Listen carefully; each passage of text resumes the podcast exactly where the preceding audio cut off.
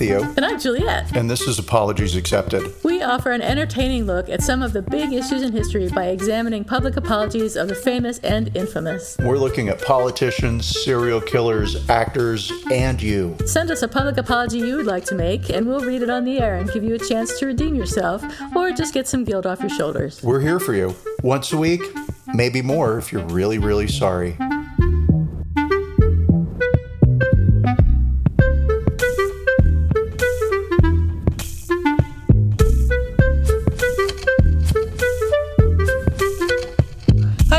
Everybody. This is Apologies Accepted, the, The podcast. And I'm not Theo today. And for the 100th time, I am not Juliet. Yay! It's our 100th Yay! episode. Happy Who happy 100th knew? birthday, everybody. Everybody, happy 100th birthday anniversary to you, you. Juliet.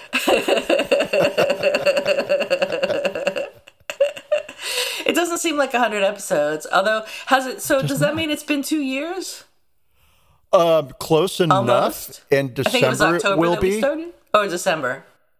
Well, there's when we started recording, and then there's when we started publishing, and so Oh, okay. I'll just go by the publication date, and so we really are looking at like December.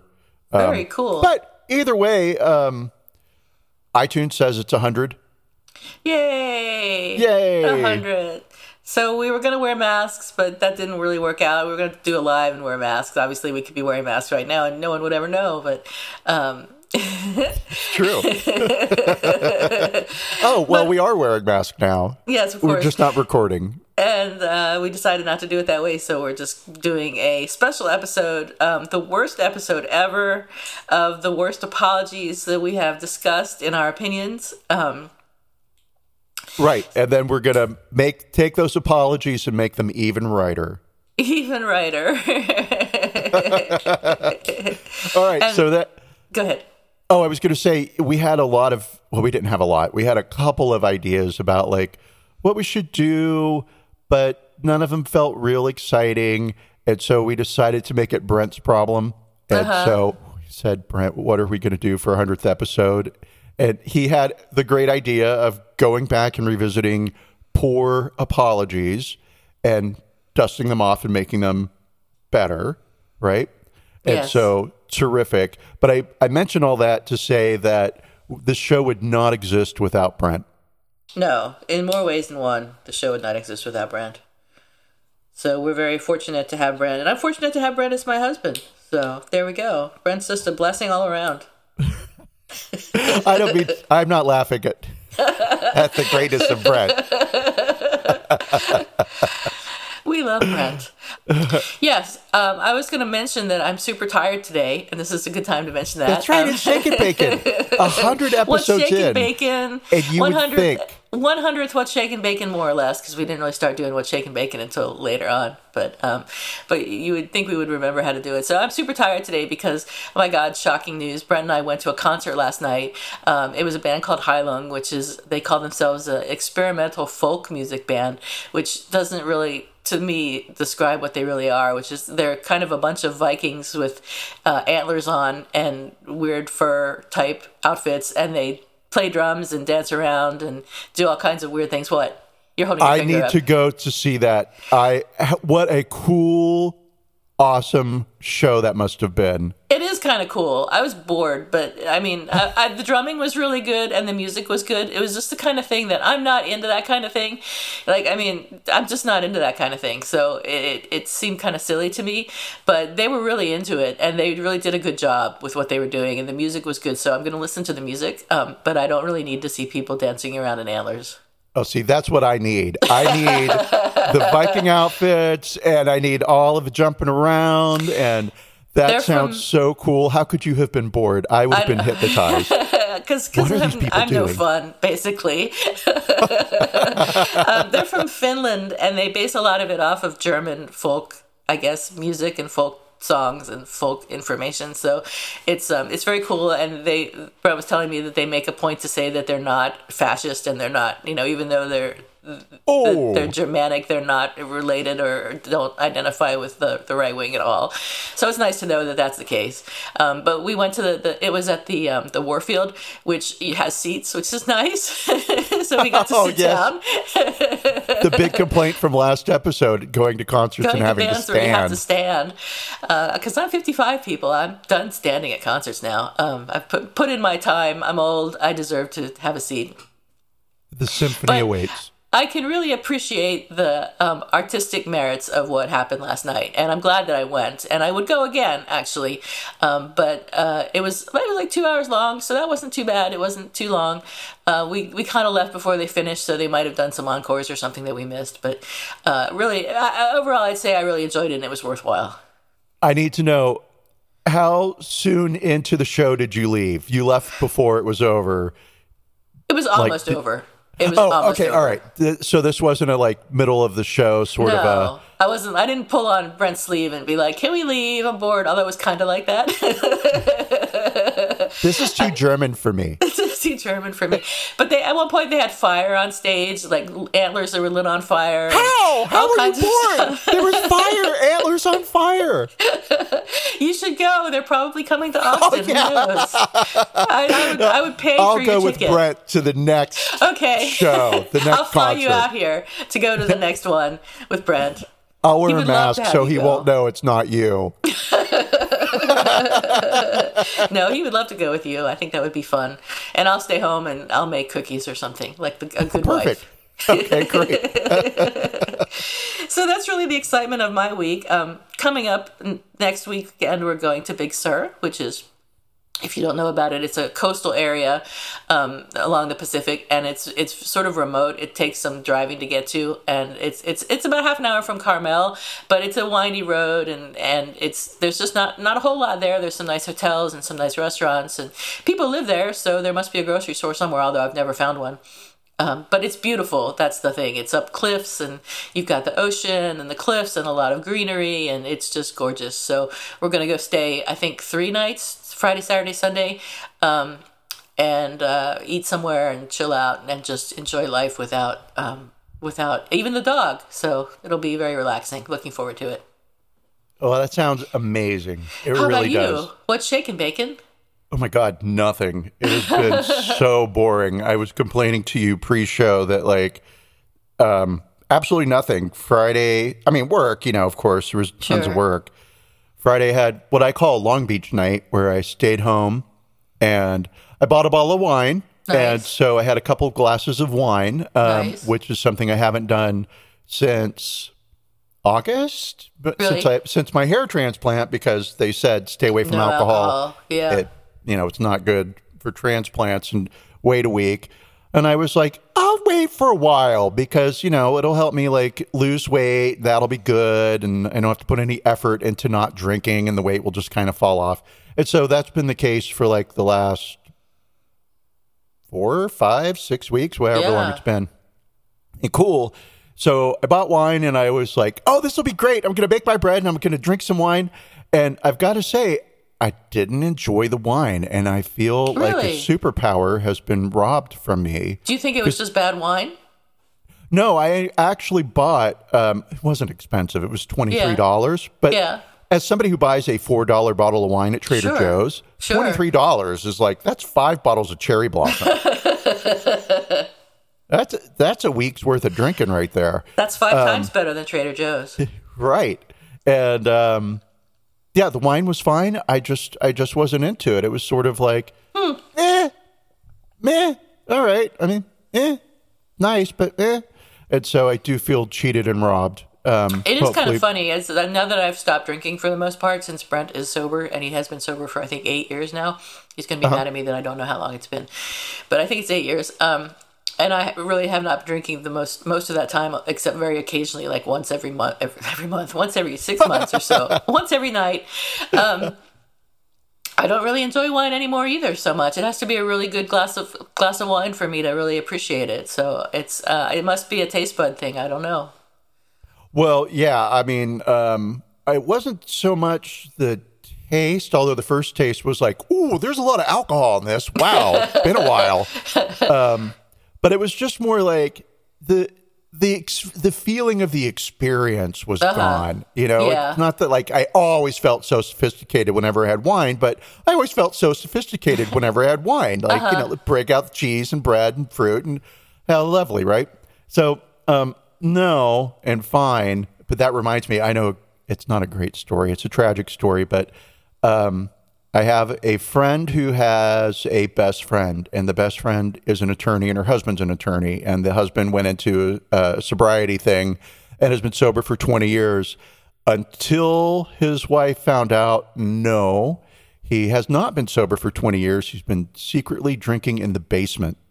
No. Uh huh. Every every night for the last twenty years, he would go down in the basement to work, and while he was working, he was also drinking, Oh and that my came up, God. and they almost got a divorce over it, but then they didn't, and then I don't know what happened because my friend's not friends with that friend anymore, and it was like, okay, that was bad, but yeah, so so bad. Um, God, that's like your worst nightmare uh, on both sides. Well, that you have sad. to hide your drinking like that, and that you have to, and that someone has been lying to you about it. Uh, that's terrible.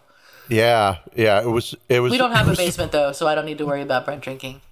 It was a real downer, which is why my friend broke up with her friend because you're too depressing for me. no, that's not what happened at all. That's not what happened at all. But uh, yes, and I joined Brent in sobriety. I am California sober. I only drink wine and marijuana. That's all I do. There you go. Yeah. That's awesome. Um, so yeah, otherwise, a big nothing week. Like that was it. I baked bread and I drank wine, and I found the wine to be meh, disappointing. oh well, So yeah, none last night. Shocker. that's amazing. When does um uh, James come back from his trip? James comes back next Saturday. Okay. And so, and you know, Monday through Friday, it's like busy work and all that. So, that- so that's nothing. But I'm not used to being bored. I'm used to really entertaining myself and Yeah. finding delight in everything I do. And uh, and Friday that was the case. I had a wonderful time by myself Friday night. But Saturday it was like I cannot find anything fun to do at all. Oh, And right, and you're talking about somebody who can amuse himself in a paper bag. Like I have no problem coming up with fun things for me to do. They're not fun for other people. But yeah, so just not into it. Today it's like I don't even think scrubbing the floor is going to cheer me up. well, that guy in Palm Springs, I think his name is Jim Lanahan. Is I think that's Jim Lanahan is going to um, put up his TikToks on thrift shopping now because he he goes thrift shopping every Saturday. So at least you can look forward to that TikTok of thrift shopping in Palm Springs. that is great and I am following him already. Awesome. And when I move to Palm Springs, I will find him And and go I will be like, with him. "Please go shopping with me." Yes. It makes me want to go thrift shopping in Palm Springs, and and there's absolutely nothing in this house that I need uh, for this house.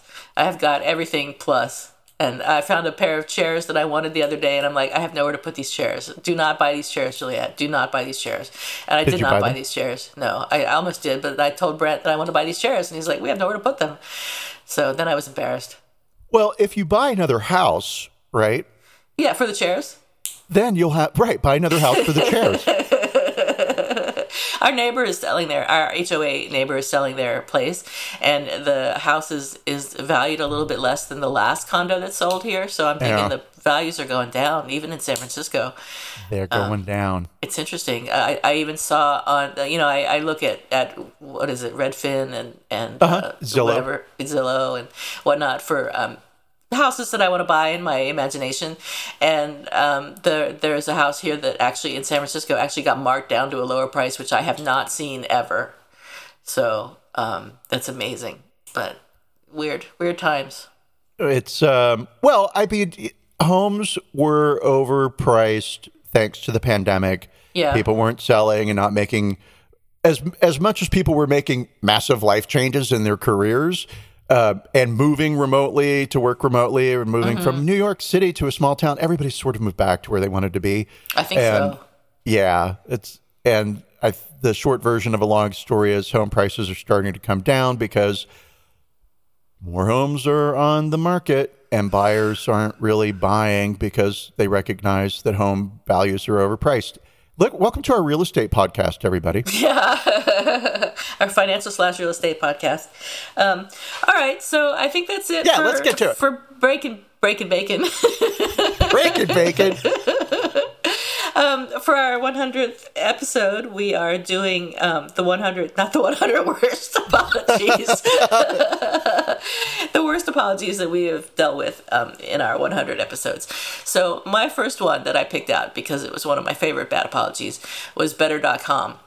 And um, I think I, I, related to it just having worked in business or whatever for a, a, while. As anyone who's had a job for the last 20 or 30 years um, will also relate to uh, some of the stuff that went on with Better.com. So, if you remember the earlier episode from December 2021, so around this time, more or less last year, um, Better.com, who is a mortgage lender valued at $6.9 billion at that time, announced some layoffs. And their founder and CEO, Vishal Garg, whose equity in the company was estimated at at least a billion dollars, delivered a short speech impl- informing employees that they were being terminated. And his speech, in my opinion, came off as self centered and self serving. He said, in part, This isn't news that you're going to want to hear. But ultimately, it was my decision, and I wanted you to hear from me. It's been a really, really challenging decision to make. This is the second time in my career I'm doing this, and I do not want to do this. The last time I did it, I cried. This time, I hope to be stronger. We are laying off about 15% of the company for a number of reasons the market, efficiency and performances, and productivity. If you're on this call, you are part of the unlucky group that is being laid off. So you can see that it was all around, all about him and how he felt about giving the layoff notice, and you know he's done it before, and he cried the last time he did it, and this time he hopes he doesn't cry because it's all about him and how he feels, not about the people who are being laid off. And during a separate call with um, employees who made it past the layoffs, about half an hour after the layoff call, he got even meaner and he said, You will not be allowed to fail twice. You will be encouraged to fail once, but not allowed to fail twice. Non meeting deadlines will not be acceptable. He told remaining staff that he was trying to create Better 2.0 with a leaner, meaner, hungrier workforce. The company had hired the wrong people and had lost $100 million the previous quarter, he said. So soon after that, um, he actually went to the anonymous tech company focused social media forum called Blind to criticize the laid off employees, saying that, quote, at least 250 of the people terminated were working an average of two hours a day while clocking in eight hours plus a day in the payroll system. They were stealing from you and stealing from our customers who pay the bills that pay our bills. Get educated. I love so that. As, as you figured out, he doesn't seem to be a nice guy, and as you might expect, this holds true in other areas of his life. So, months before the layoffs, he had insulted one of his top venture capital investors, Howard Newman, of the investment firm Pinebrook Partners. Um, Howard Newman had written a letter expressing his concerns about new plans that the company had to go public. And Garg responded in an email copying almost all of Better.com's 70 investors, calling Howard Newman sewage, an ingrate, a thug, and a miser. Better.com employees told Motherboard that Garg's treatment of Newman was characteristic of his management style, which they described as unpredictable and sometimes vindictive. His reputation goes back to at least 2020 when Forbes revealed the contents of an email to employees from Garg. This is my favorite. He, he writes it almost in all caps. He says, Hello, wake up, better team. You are too damn slow. You are a bunch of dumb dolphins. dumb dolphins get caught in nets and eaten by sharks. So stop it. Stop it. Stop it right now. You are embarrassing me. So Garg received a $25 million bonus that year. Last September, a better executive sent an email congratulating his team on a positive quarter. Happy Friday, the executive wrote. We've helped save our customers collectively millions. But Garg was annoyed by this. Um, he pointed out that, in his opinion, the customer experience was still lacking and his employees weren't pressing a title insurance partner hard enough he said you need he i guess he emailed he emailed in response to the email from his uh, executive and said you need to press your partner to the point of breaking then break them break them. Please share the aggressive i am going to break you tactics. And then he sent another email saying punish them. Punish them like they just stole candy from your little sister. And until you fight for the customer you aren't getting my love.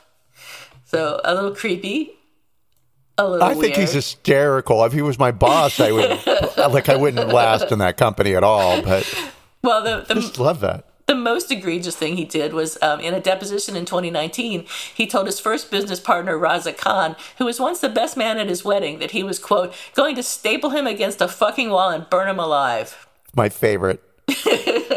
Absolute favorite. He later apologized. I mean, Yeah, yeah, of course. I mean, I mean, it's really unnecessary to apologize if you're going to be that, you know, creative in a deposition. God.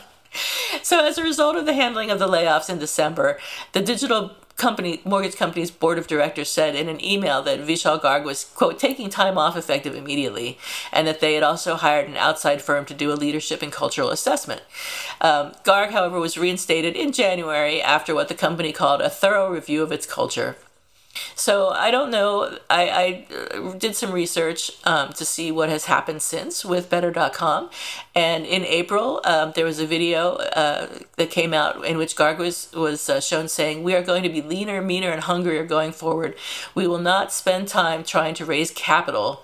We will not be spending time focused on what investors think. We will be spending time grinding this business forward in what will likely be a bloodbath in the mortgage industry in the next year or two.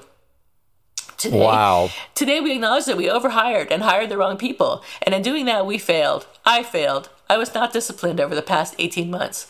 We made $250 million last year, and you know what? We probably pissed away 200 million. We probably could have made more money last year and been leaner, meaner, and hungrier.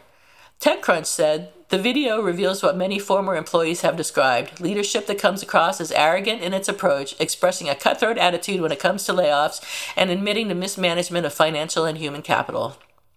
And one company told, uh, one source told TechCrunch that the company's burn rate is so high there will probably not be enough to operate on past December 2022 without additional funding. So, since our episode aired uh, in December of last year, Better.com had three additional layoffs, affecting thousands of workers. The most recent was in August, while they've been still hiring expensive executives. And most recently, I don't know exactly when, it was not that long ago, but they lived up to their reputation of screwing up layoffs by leaking a list containing the names of some people who would be let go. This Oh. reportedly led to those employees being immediately terminated three days early, according to a blind post and information provided by some of those affected workers. Additionally, the company is said to have rolled out a new leave of absence policy that dramatically reduces the amount of leave teams members are eligible for. So he's still screwing everyone over at his company. I mean, it doesn't sound like there he's learned anything from his apologies. It definitely sounds Clearly like it's business as usual. I mean, he's still making tons of money. Why should he change his attitude or his approach? Um, so his apology, uh, uh, uh, initially in December, said um, it's a letter that he uh, posted on the company's website. It said, "Team, I want to apologize for the way I handled the layoffs last week. I failed to show the appropriate amount of respect and appreciation for the individuals who were affected and for their contributions to better. I own the decision to do the layoffs, but in communicating it, I blundered the execution." In doing so, I embarrassed you. I realized that the way I communicated this news made a difficult situation worse. I am deeply sorry and am committed to learning from this situation and doing more to be the leader that you expect me to be. At Better, your dedication, focus, and expertise are essential in the vital work we are doing to unlock the value, joy, and opportunity of homeownership for our customers across the country. I couldn't be more grateful for all you are accomplishing for the customers we serve. We will talk more at our upcoming All Hands meeting about what to expect for the year ahead. I hope you'll join me for the discussion. We are also taking fast steps to make sure we are very transparent and aligned as a company on the goals for 2022, the metrics that matter most, and how we can all work together even better to serve our customers and achieve our mission. I believe in you, I believe in better, and I believe that working together we can make homeownership better together. Thank you, Vishal. You know, I've got to say, I absolutely agree with your assessment that this guy has made all of his millions by being an asshole, and nothing he says is ever going to change that because he is rewarded for being an asshole Yes. with more money. Yes, and I, I think that he is a success in spite of being an asshole. Yeah. But his success also now allows him to continue to be an asshole. And at some point, it's going to turn around on him, and he's no longer going to be allowed to be an asshole, and his his um his attitude will backfire on him. And as uh, some of the employees were saying, if they don't have enough money to operate past December, it might be sooner than he expects. Um, but I did rate this apology a zero, and the reason that I rejected this apology was because it was clearly written by someone else which is not uncommon, but it is absolutely the opposite of what you would expect from Vishal Garg, and uh, therefore it is it's not heartfelt, it's not honest, it's not from him, and it is a failure. Um, some of the if it, if we looked at the apology itself, it's not a terrible apology. There were uh, things like expressions of regret, acknowledgement of responsibility, declaration of repentance, offer of repair, um, but he still does not really explain the the the source of the problems they were having. Uh, he did say that he blundered the execution of the layoffs, uh, but he didn't really explain what went wrong, and there was no real request for forgiveness. But no matter what, the apology gets a zero because it was clear that it's not from him. So it's a, it's a failure as an apology. Absolutely. And that's why it's one of our 100 worst apologies. despite the fact that he is a really creative swearer and yeah, yeah dumb dolphins who get caught in nets dumb and dolphins. eaten by sharks. the best. Who knew that sharks use nets to catch dolphins? You dumb who dolphins. Knew, who knew that sharks eat dolphins? I don't they, know if they I mean, not. I might. don't know. I think. wait, isn't it that like a dolphin can beat up a shark? That if you're swimming with dolphins, that means there's no sharks around. Maybe. I think that's a thing. Maybe. Um, I want to say if you see dolphins, that's like that's good news. Um, that's good. Except dolphins do try and mate with human beings. Right. So. That's always a problem when you're swimming with dolphins. Always, well, when you're sexy as we are, that's always a problem whenever you venture out into nature. I actually can't swim with dolphins. It's just too much of a problem. I can't go camping because all the deer flirt with me. So, what have you got for one of our worst apologies? Well, I did not do. I I did differently from you, right? Okay. And so I, I think this is okay because you actually did a very thorough review and update, and I just grabbed the apologies and and did some stuff. So, okay. um, so for our first one, I will um, revisit Chrissy Teigen. Mm. Um, I gave her a four. You mm. gave her a zero for her apology. Yours was based on uh, on sincerity. She didn't feel sincere to you. Yeah. I gave her four because I think she's so cool. She really did a shitty thing. It was awful. but in re listening to that episode, it was like, yeah, I think I let my fanboy sort of help weigh that yeah. apology more in her favor. So, yeah. you know, probably it really was like a one.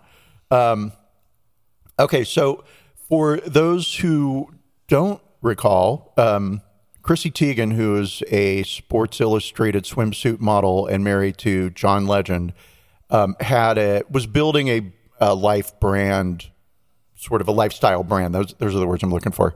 Um, and it came out that a number of years ago she had uh, cyberbullied a 16 year old girl who had married a man who was considerably older than her and Teigen had sent some direct messages to Chrissy. Uh, sorry, not Chrissy Stodden.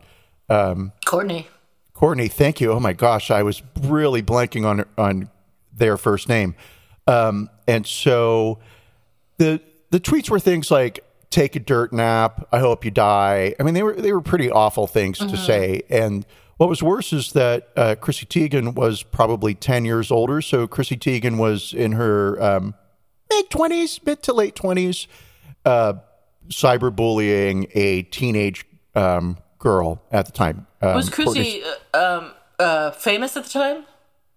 She was. She had okay. uh, been voted uh, swimsuit Sports Illustrated swimsuit model of the year, okay. right? Okay. But but just famous in that realm. She had not yet yeah. married John Legend.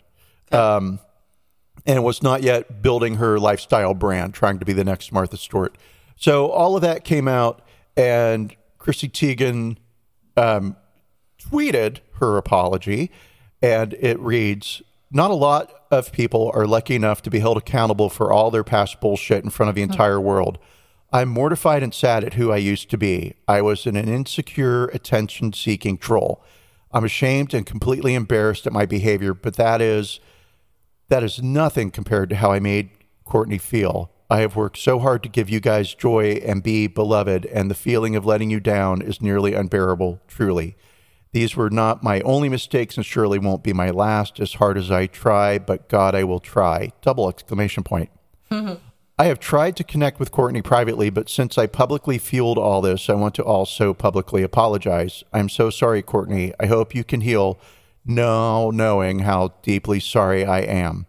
And I am so sorry I let you guys down. I will forever work on being better than I was 10 years ago, one year ago, six months ago. Full stop. Um, Courtney Stodden said, I accept her apology and forgive her, but the truth remains the same. I have never heard from her or her camp in private. In fact, she blocked me on Twitter. All of me wants to believe this is a sincere apology, but it feels like a public attempt to save her partnerships with Target and other brands who are realizing her wokeness is a broken record. So, um, Chrissy Teigen did lose a partnership with Target and um, a couple of other projects that were in the works either collapsed or were put on hold. And uh, she retired from Twitter for a period of three weeks and then came back. But she's been real low key. She's still on Twitter. She's still tweeting, but everything's very dialed down. Mm. Um, so I have her reworked apology, mm-hmm. and I Cool. think that this, and I took her, I took her apology, and then I pulled out the bits that didn't work, and mm-hmm. then I had to add a lot because it was like, what, what would Juliet need in order to rate this higher than a zero, right? so here's what I have. I'm mortified and sad at my behavior, but that is nothing compared to how I made you feel, Courtney. I want to publicly apologize to you. I'm so sorry, Courtney. When I tweeted those horrible sentiments to you, I was fearful that my own fame would be short lived, and by beating you down, I felt that I was better than you. I did not realize that at the time, but I can see it now. I bullied a child, and there is no excuse or justification for that. If you would be willing to meet with me, I would like to apologize to you in person and ask for your forgiveness. However, I can understand that you may have no interest in meeting with me in person or in my apology. I will not ever again say mean or hurtful things to people I do not know IRL. I try to keep it real Teigen, so she seems like a person who would say IRL. Um, a contribution in your name has been made to the Trevor Project, a suicide prevention helpline for LGBTQIA kids. Further, I would like to discuss partnering with you on an anti bullying campaign where we could both take this painful moment and help others. The ball is in your court, Stodden, and we all know you know what to do with balls. could not try so hard. Oh, it was so to good laugh. up until then. Obviously, was going to be a moving, touching, gracious apology, and then then it sort of fell apart at the end. I added that last bit in. yeah, yeah. Figured. And so, um, so Chrissy Teigen, as I said, has been real quiet and just sort of tweeting and doing her thing, but not not as much in the news as she was um, prior because she was all over the place, um, and that's part of the reason why Stodden broke the story about the direct messages. Was Chrissy Teigen was holding herself up as this amazing entrepreneurial uh, lifestyle brand builder, and Yeah. Stodden wanted people to know that like that's not all the truth there, guys. Um, and so Teigen is back in the news recently. Um, she had tweeted that um, she, in the past, had suffered a miscarriage, um, but it turns out that it actually was an abortion, and uh, she was heartbroken and grateful all at once for that experience. But it took her over a year to realize that the procedure that she uh, underwent that induced a miscarriage was technically an abortion. Um, Teigen spoke in an event uh, about three weeks ago uh, in regards to the 2020 loss of her child, saying, let's just call it what it was. It was an abortion. Um, it was an abortion to save my life for a baby that had absolutely no chance. And to be honest, I never ever put that together until actually a few months ago. Teigen and Legend have two children. Um, and in an August 3rd Instagram post, she announced that she was pregnant again. Of course, once that story broke, comments appeared online that attacked Teigen. Comments included, Sorry you lost your child, but stop milking that story. Another person said, Someone is trying to stay relevant, I can see. Mm. And someone else said, She was in her drunk days when she made that decision. Teigen posted screenshots of the hateful comments directed at her and wrote, I knew this would happen, and honestly, I've seen you do your worst, so if this makes you feel better, great. It doesn't make me feel worse, though. Teigen added, This isn't like the Daily Mail or something, by the way. It's the Glamour magazine comment thread. Brutal. Hmm. And so, uh, so yes, uh, I think that um, Chrissy Teigen's apology was very much a PR move to mm-hmm. Chrissy Stodden, a way to not Chrissy Stodden, sorry, Courtney Stodden, a way to save her lifestyle brand, yeah. and that the apology was um, it was sincere in that Chrissy was sorry that she looked so bad. Right. But yeah, it it really wasn't an apology to Stodden. It was an apology to her fans for yeah. having been a dick. And so, right. so on that front, I think we can say um, I really should not have given her a four. It should have been like a one, maybe or zero. A zero. Yeah, or or a zero. I should have been should have been in agreement with you, but I was not. I dared to run counter to your how dare your you. logic. Yes. Okay. So, balls in your court, Juliet.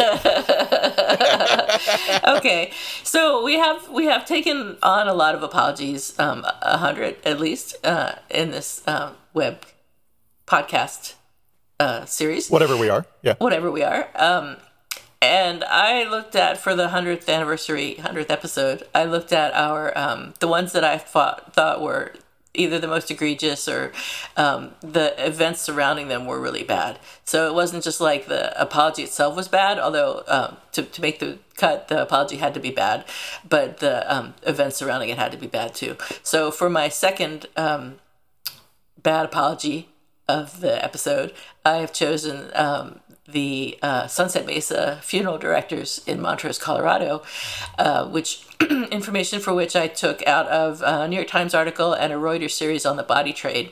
And we did this episode, uh, we did this is- issue uh, back in July of 2022.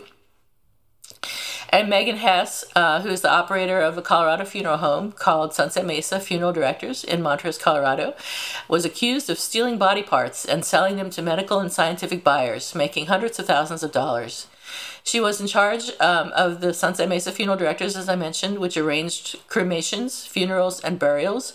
And also, she was in charge of Donor Services, which was a nonprofit body broker service, both operated from the same building. So what they did was she and allegedly her mother, Shirley Koch, offered cheap cremations, and in many cases, instead of cremating the bodies, they actually turned around and sold them for parts via the body broker.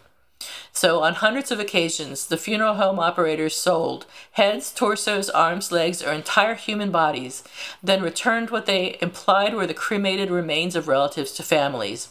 But many families received things like ashes from bins mixed with the remains of different cadavers, and one client even received concrete mix instead of a relative's ashes.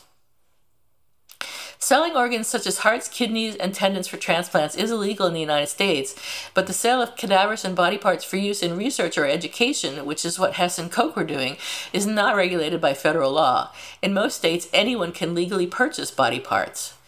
So, the body broker's industry business model hinges on just access to a large supply of free bodies, which often come from the poor. We had a comment from Emily Glynn, who was an intern at a similar organization called Biological Resource Center, and she wrote her senior thesis on her internship and said, Over the course of the internship, I stripped subcutaneous fat from the vertebrae of a cervical spine, practiced performing cricothyrotomies, incisions to the throat, sutured dismembered legs using an oversized needle and twine, and decapitated an elderly woman with what looked and sounded like a chainsaw from Home Depot. Not once did I receive formal training or instruction. So, uh, the apology in this case uh, from Megan Hess was simply I exceeded the scope of the consent and I'm trying to make an effort to make it right, which is terrible. It's not even an apology. no.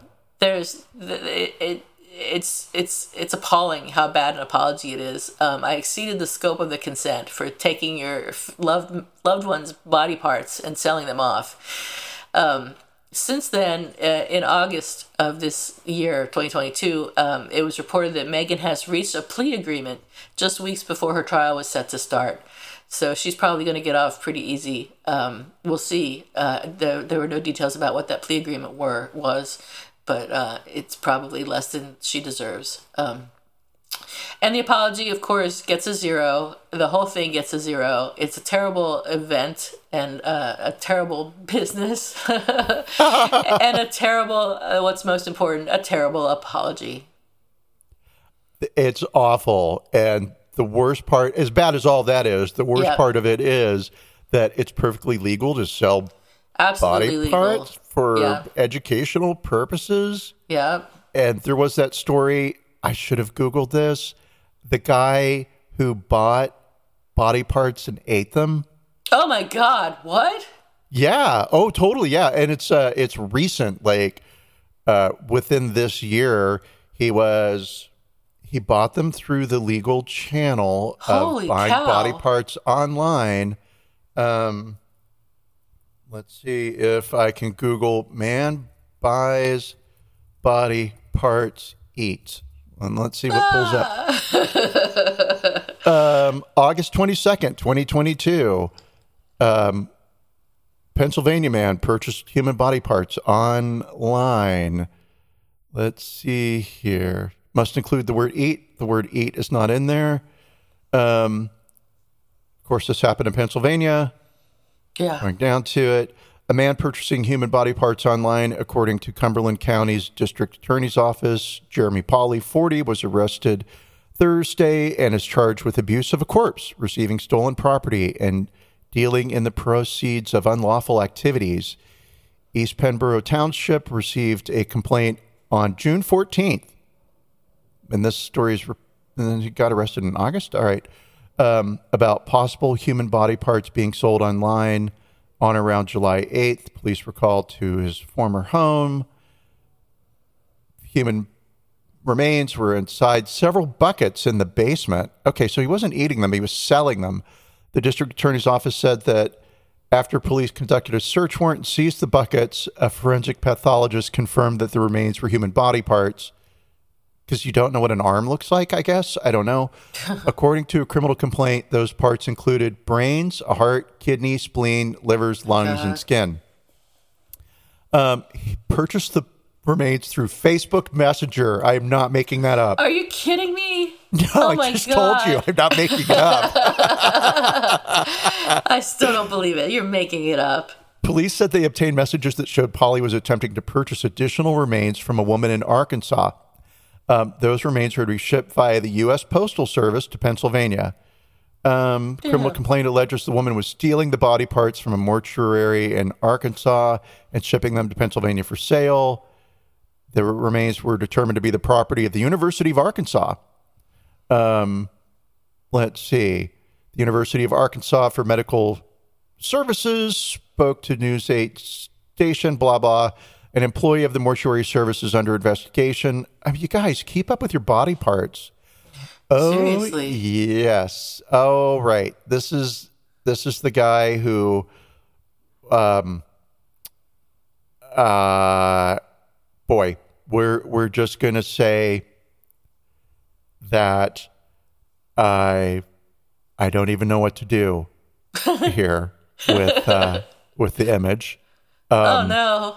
Yeah, and so I so I don't want to be all judgmental and be like somebody who has tattooed their face to look like a lizard and has uh, metal spikes and they're planted in their scalp um, might fall under their neighbor's radar, but I will also say that if you cast him in a movie to play himself, I would have been like, you guys, you're not even trying hard. You made him look like Satan on purpose.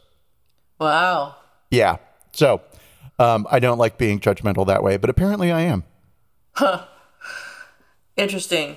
Interesting and creepy. At least he wasn't eating them, but that's just gross. Well, as far as we know, As far as we as know. As far as we know, yes. Ugh.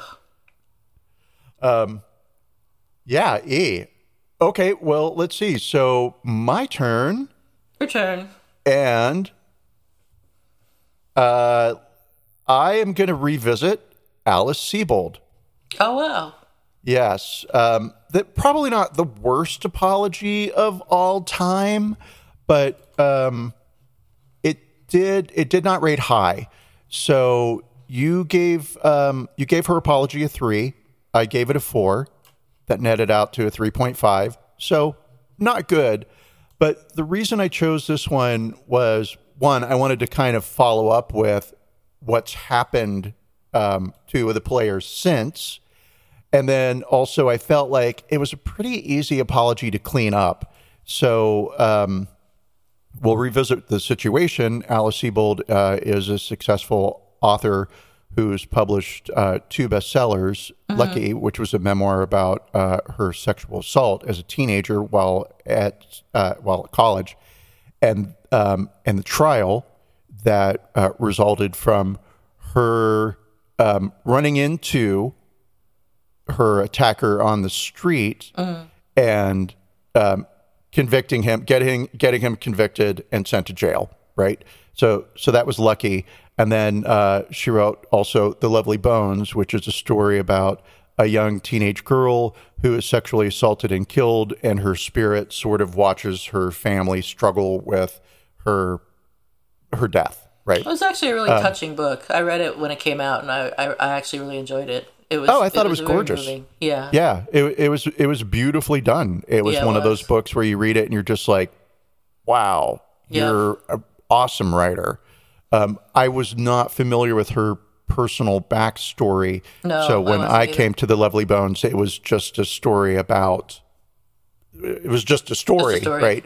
It didn't realize the the author's personal history. Um, so, so uh, her apology is long. And I think what I will do is read just a couple of parts of it Well, what did she do? and then. Oh, What's she apologizing yeah, for? I'm so sorry. Right, yeah. I just assumed that everybody listened to that episode like I did. I don't even remember. And- I, and just, I was there, fresh. and I don't remember it. So, so what happened was, um, a producer had bought the rights to her memoir, Lucky, and was filming it.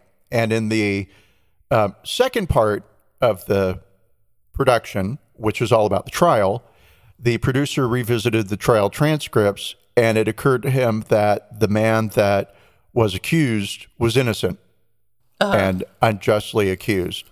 So the producer, uh, whose name is uh, Mr. Muchanti, and it looks like and is spelled like Mucinati, um, which creates my new favorite joke of all time.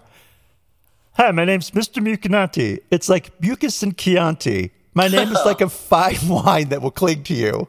Oh, awesome. Thank you, Theo. Thank you for that. Thank you. Um, you're welcome. And so, um, so the producer, Mr. Mucinati, proved that um, that Mr. Broadwater, the gentleman who had been unjustly accused of um, sexually assaulting um, Alice Sebold, was innocent and had been unfairly, uh, I'll use the term railroaded by the justice system, and that the prosecutor had had really put his hand on the scales and kind of for didn't force, but set things up in such a way that um, Alice Sebold firmly believed that uh, Mr. Broadwater had raped her. Um, the prosecutor told Miss Sebold during uh, lineup when she came into the police station to identify her attacker out of a series of guys, right? Um, not only who Mr. Uh, Broadwater was, right? Like, okay, that guy in the center, that's the one that you you identified, right? And the guy next to him, because she initially identified a different man from Mr. Broadwater, comes in and she points at a guy and she's like, "It look, I think that's the guy who did it, or I know that's the guy who did it." And that wasn't Mr. Broadwater. And the prosecutor said, Okay, are you sure about that? Because that's actually a friend that Mr. Broadwater brought in to try and trick you, somebody that looks a lot like him, right? Because we all know that whenever you show up for a lineup, you can bring friends with you who Yeah, will stand right. in line, Right. right? And Right. yeah, that's totally a thing that happens. You just you get to determine who's in the lineup with you. Um, but Alice Sebold was an 18 year old who just believed authority. It was the 80s. We all believed whatever the police told us. That was just true because they don't lie, right? Yeah. Th- things have changed since then. Um, and so uh, when it came to light that Mr. Broadwater was uh, innocent and had not sexually assaulted Miss Sebold, um, she took to Medium, which is a website where people post. I, I mean, I've I know what Medium is, but it seems like it's also gone away. Um, and so, I think it's still around, but I don't pay attention to it. So it, in that respect, it has gone away. Yeah, I guess I guess so. Um, so anyway, so she went to uh, a website called Medium to post, and um, it was a rather long post, uh, but she did then send a guy to inadvertently, not on purpose, but but she did contribute to the the unjust incarceration of a man for 16 years, and then when he was released from jail, he um, had to register. He was a registered sex offender, and so it's just followed him for the rest of his life. Um, and she starts off by saying, First, I want to say that I am truly sorry to Anthony Broadwater, and I deeply regret what you have been through. I am most sorry of all for the fact that the life you could have led was unjustly robbed from you. And I know that no apology can change what happened to you and never will. Of the many things I wish for you, I hope most of all that you and your family will be granted time and privacy to heal. 40 years ago, as a traumatized 18 year old rape victim, I chose to put my faith in the American legal system. And the apology goes on um, for a couple more paragraphs where she talks about um, her feelings and how awful all of this is. Um, and she says, she concludes with Throughout my life, I've always tried to act with integrity and to speak from a place of honesty. And so I state here clearly that I will remain sorry for the rest of my life that while pursuing justice through the legal system, my own misfortune resulted in Mr. Broadwater's unfair conviction, for which he has served not only 16 years behind bars, but in ways that further serve to wound and stigmatize nearly a full life sentence.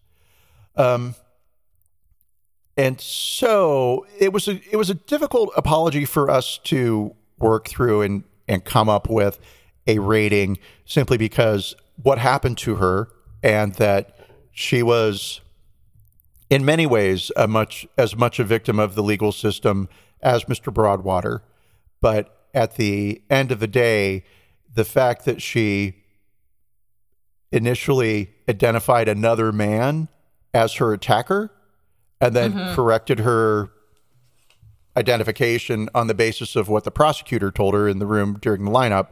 Um, even though she was 18, 19 years old, maybe should have given her a moment's pause to say, okay, well, I was positive that guy number five is the attacker, and now you're telling me that it is number four. So maybe I don't know.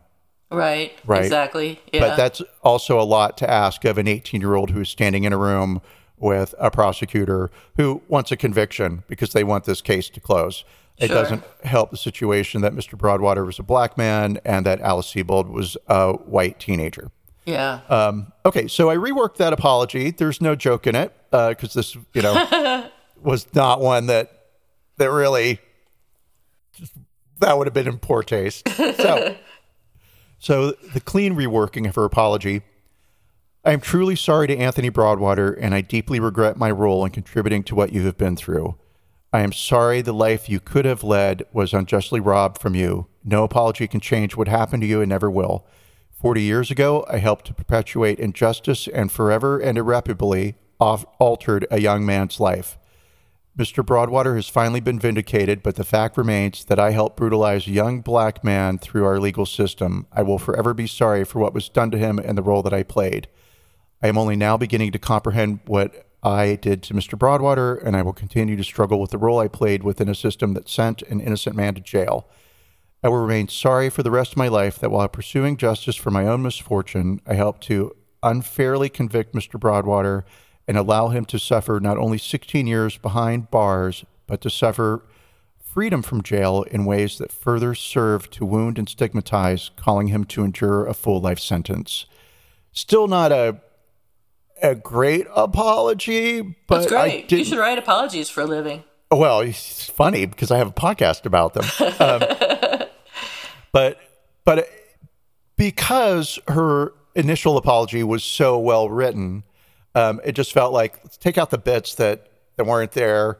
or th- Take out all the bits about me and my feelings, Yeah. and really focus on on what happened. Um, now, Broadwater accepted her first apology, um, and we put him in the pantheon of gracious apology acceptances Yeah. um, Broadwater said, "I'm relieved that she has apologized. It has. It must have taken a lot of courage for her to do that. It's still painful to me because I was wrongfully convicted, but this will help me in my process to come to peace with what happened. How? I mean, how amazing. That's great. So, Mr. Mucinati, who um, apparently had also gone to jail for bigamy and white collar crime in some Oh my God. complicated system. You're the one that told me about that. I, had oh, no that. idea I vaguely remember this. it was something about trading something for chickens in Hong Kong, and it was like one of those commodity swaps where it's like uh. this wasn't it, but I'm going to buy ten barrels of gravel, and we're going to trade those for forty thousand chickens, and then we're going to sell those chickens in a place where they eat chickens. Right? Wow. And so, yeah, so he went to jail, was convicted for all that. Um, and your point was that Mr. Mucinati um, also was in jail, but he came out of jail with enough cash to be able to produce a film, whereas Mr. Broadwater came out of jail and was forever just sort of on the margins of society. sad. Although Broadwater did marry and is happily married, right? Good. And all that Mr. Broadwater wants out of life is a small farm um, and peace and quiet. Right, right. And so, Right. So great. Um, so Mr. Mucinati uh, was fired slash quit, depending on which news source you want to look at, from the uh, movie production of um, Lucky, the memoir, and he has started um, production on a documentary called Unlucky, which will look at uh, Mr. Broadwater's experience, and that is currently in production. And uh, there's some. It's not really.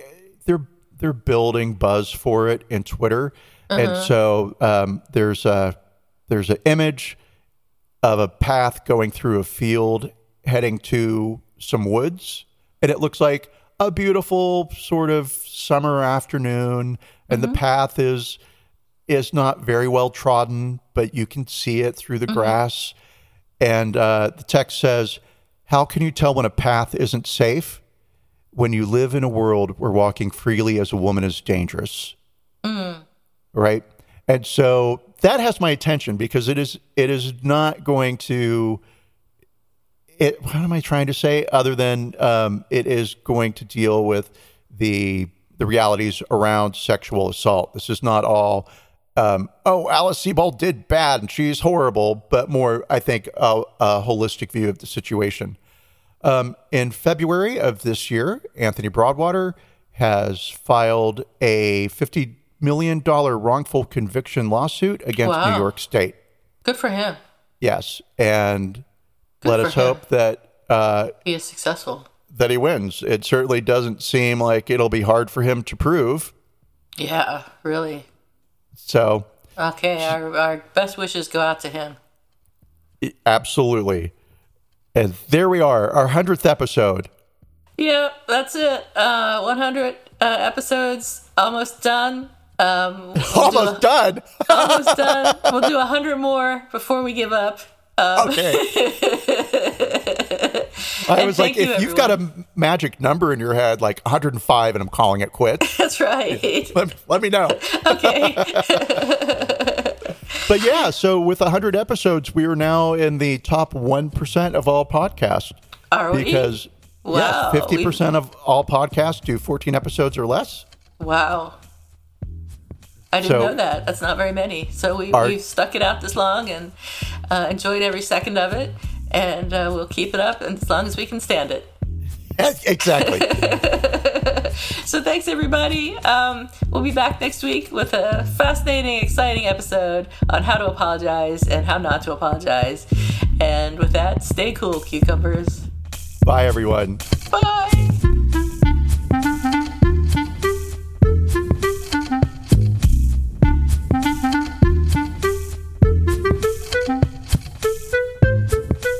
Thank you for listening to Apologies Accepted, the podcast. You can find links to the articles and the sources in the show notes. To submit an apology or find out more, visit us at apologiesaccepted.net, where you can also find our merchandise, We're on Twitter at Apologies Accepted. and on Instagram at apologies.accepted. You can support our important work at Patreon forward slash Apologies Accepted. And fuck Facebook.